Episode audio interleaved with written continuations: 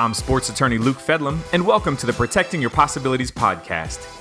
Each conversation, we focus on sharing information and having conversations around how athletes can best educate and protect themselves for their life outside of their sports. Thank you for tuning in to the Protecting Your Possibilities podcast. I'm your host, Luke Fedlam. Here we are with another episode, and I'm excited to welcome my guest, my friend, Kevion Latham. Kevion, how you doing, man? I'm doing well, man. I'm blessed. How about yourself, Luke? Oh man, I'm I'm fantastic. Uh, I'm even better having this conversation with you here today.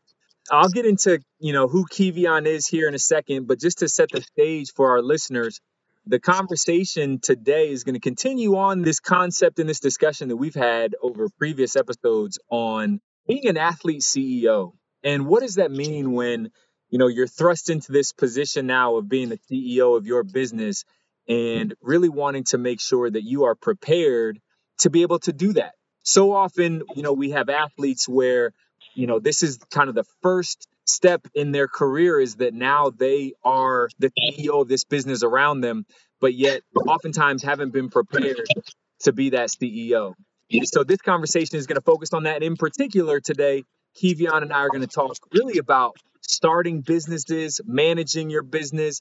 And when we say business here, we're actually talking about real entities, whether it's an LLC or some type of corporation structure, um, really what goes into that. And so we just want to be able to provide some some thoughts and perspectives on what that means to be that CEO. So, with that being said, again, like to welcome Kevion Latham to the show today. I've known Kevion for shoot, I guess a handful of years now, maybe about five years, maybe going on yep. five years or so. Um, it is like yeah, it's it, time time flies when you're having fun, um, or when things are busy. So both of those are good things. But um, just wanted to welcome Kevion to the show as he is a wealth manager, a financial advisor of primarily professional athletes. Kevion used to play football at Penn State University. We are. Yeah. so, so um, you know, we don't take a stance on schools here on this podcast. Um, you know, unless it happens to be the uh, Demon Deacons of Wake Forest University. But nevertheless, I digress. I will say, you know, Kevion, thanks so much for joining the conversation. Uh, we work together on some mutual clients and we deal with this topic on a regular basis. And so I thought it would be a great opportunity for us to have this conversation and share this conversation with our listeners. So, Kevion, do you want to maybe share a little bit about what you do?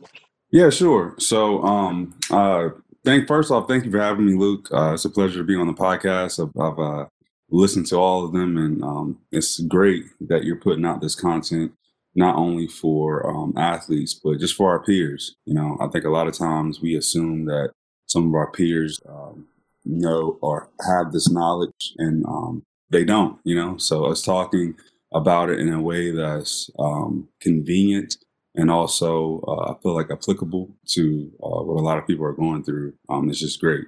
Just f- about me, uh, I'm founder, uh, managing director of Green Rose Wealth Management. We are a boutique family office based out of Pittsburgh, Pennsylvania.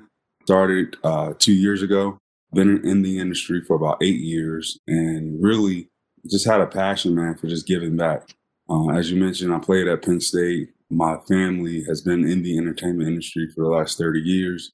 Uh, my father being a, uh, a producer, promoter um, in the urban comedy space. And so I kind of saw it from that perspective. And um, like I said, I got a full ride to Penn State. I ended up going there and um, I literally just was just talking about this the other day. When I went there, I had a different perspective than most of my teammates, right? Because yeah. a lot of the things that they were seeking, I pretty much already had. You know, my dad, you know, he made uh, a movie by the the name of um, The Kings of Comedy when he was 27, and he had me at 17. So, you know, we grew up together, and I saw different lifestyle. You know, once he he made that movie. So, going to Penn State, you know, again, I was in the clan, right? Because I was a full ride guy and I wasn't a walk on, you know. So, you know, I was looked at in that circle. But again, I saw things differently.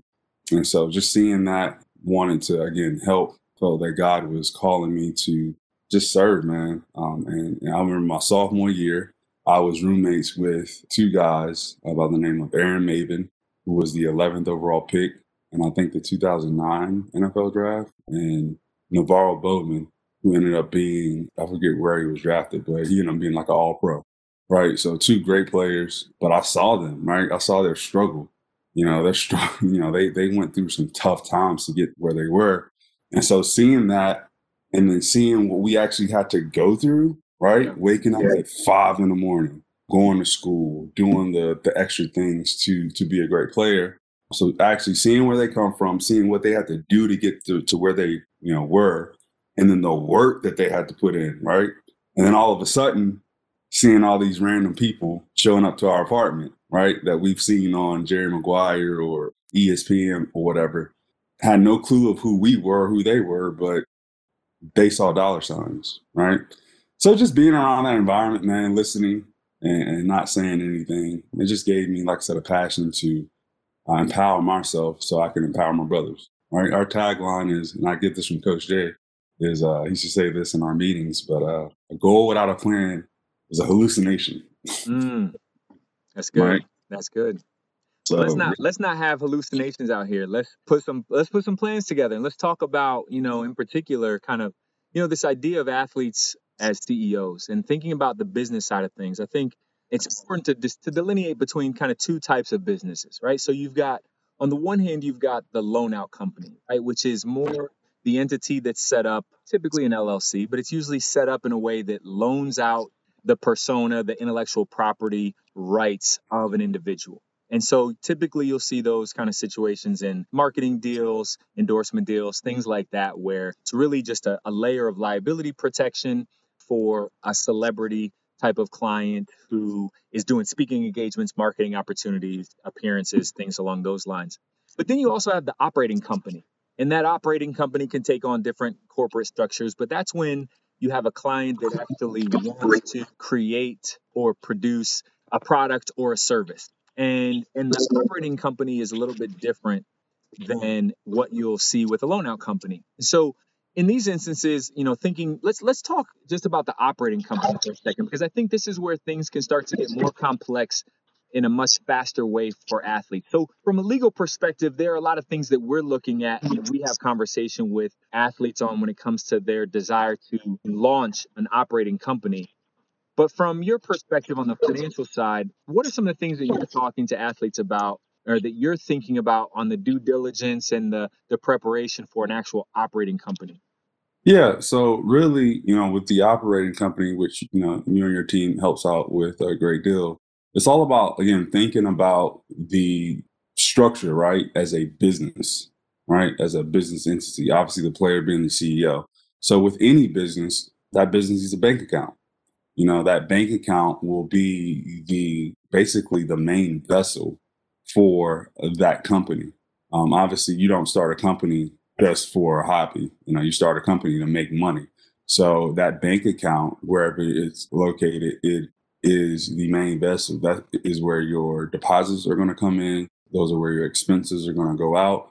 And it's going to be very important to keep track of that on day one because all of that information will be used on your tax return that following year.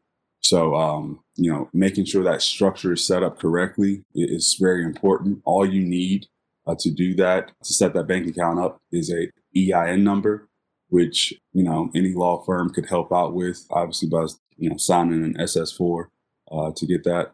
Uh, that EIN number then is uh, is uh, basically just like your social security number, right? So it's the social security number for the business, um, and with that number, um, you can then open up a business bank account. Thereafter, we always encourage our clients to then uh, set up QuickBooks or some kind of software that keeps track of the bookkeeping and reporting.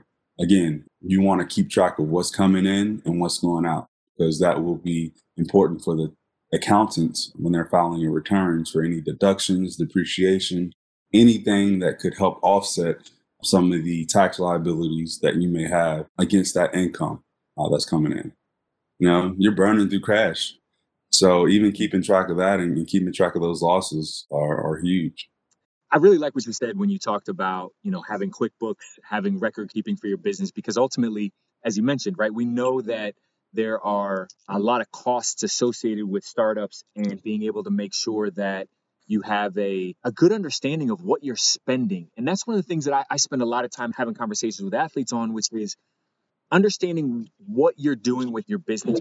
And here's the key I think if we're dropping knowledge in, in these conversations, you know, one piece is to say, if you're operating this business, having an understanding of the amount of money that you're putting into it, what you're trying to get out of it, and realizing that you can't delegate the operations of your business and just let it go. You, you've got to be actively engaged and as Kevion mentioned, you know, understanding the financials of that business, what's going into it from a startup cost perspective, an ongoing operations cost perspective, you got to have that bookkeeping in place to be able to understand.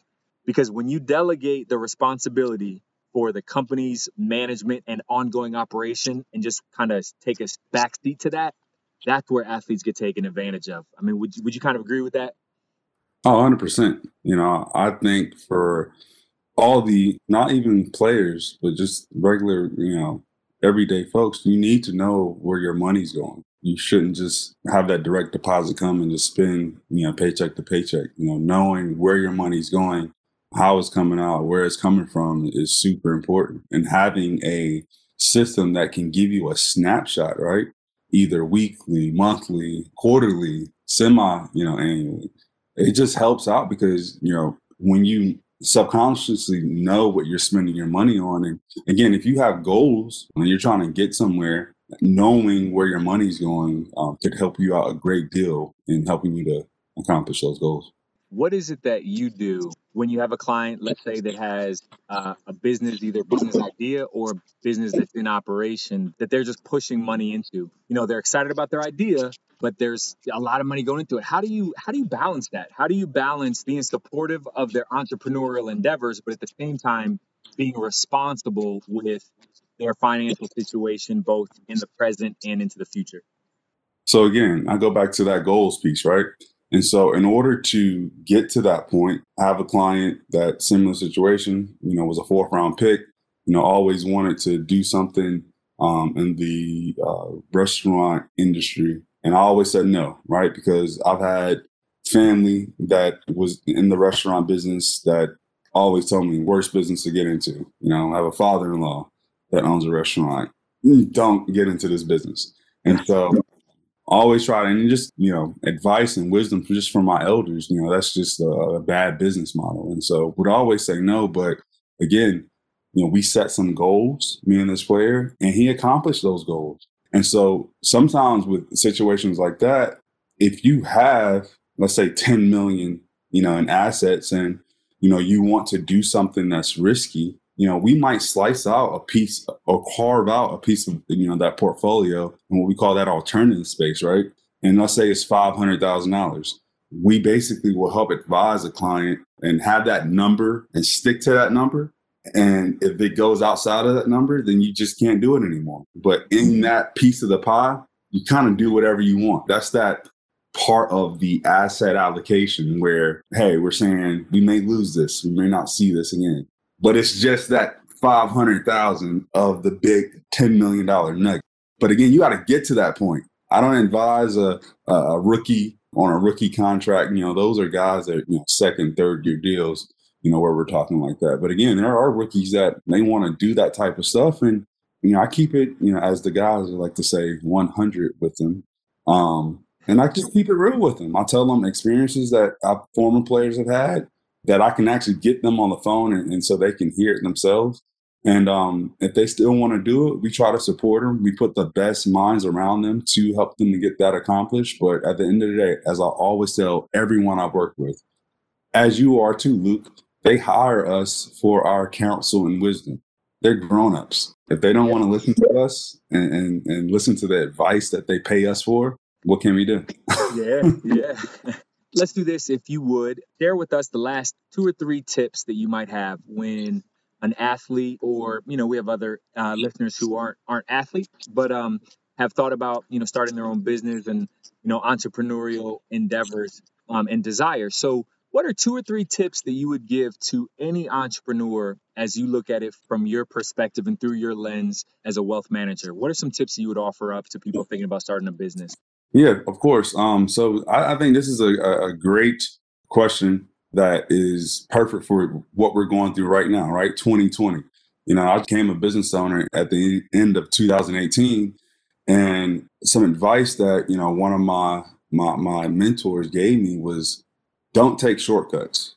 So with your business, you have to invest in your business. So that means hiring a CPA, hiring a bookkeeper, outsourcing things that you can't particularly do. Um, pay that extra 100, 200 bucks to get it done right the first time because uh, you never know what that could yield in the future. Uh, and the second piece of advice is just don't box yourself in. You know, I'm reading a great book that I would encourage um, anyone to read uh, by Reginald Lewis. Uh, and it, it, basically, obviously, I'm a financial advisor, but and that's my title. But I feel like God is is giving me uh, a gift and to again to serve. And so, um, whether that be through the financial realm or um, or, or, whatever it may be, uh, don't box yourself in. Always continue. This is something that Coach Jay always gave me advice: is don't become a part of the desk. And you know, he said that to me after our um, my last game. We were playing Florida in the Outback Bowl, and he said, "Don't become a part of the desk." And I was like, "What does he mean by that?" Hmm. Like, and so I'm literally at PNC. You know, that was my first job after um, college, and I'm in my cubicle. I keep thinking about that comment. Don't become a part of this. and I finally got it. It was basically don't settle. Yeah. Right. Just because you have that desk job, don't make that be your that forever, right? Always challenge yourself and, and, and put yourself outside of your comfort zone. No, that's good. I like it. Um, so you know, make sure that uh, you don't take shortcuts. Make sure that you don't settle and think outside of the box. I think is is all great advice. Um, I would add to that. I would say uh, when thinking about starting a business, make sure you really do the research and put that work in on the front end. Know what it is that you're getting into, and ensure that you've thought through uh, the various aspects of the business and have the right team around you to help execute because ultimately that's what will lead to the knowledge and understanding as well as the protection. Uh, when you think about you know being a ceo um, that is that stands for chief executive officer right? So chief officer right? So there will be other people that ceos will rely upon the cfo the chief marketing officer and others. So Jan mentioned it earlier and i'll just reiterate right? Which is do what is your core competency, but then outsource the rest to experts um, who do that on a regular basis.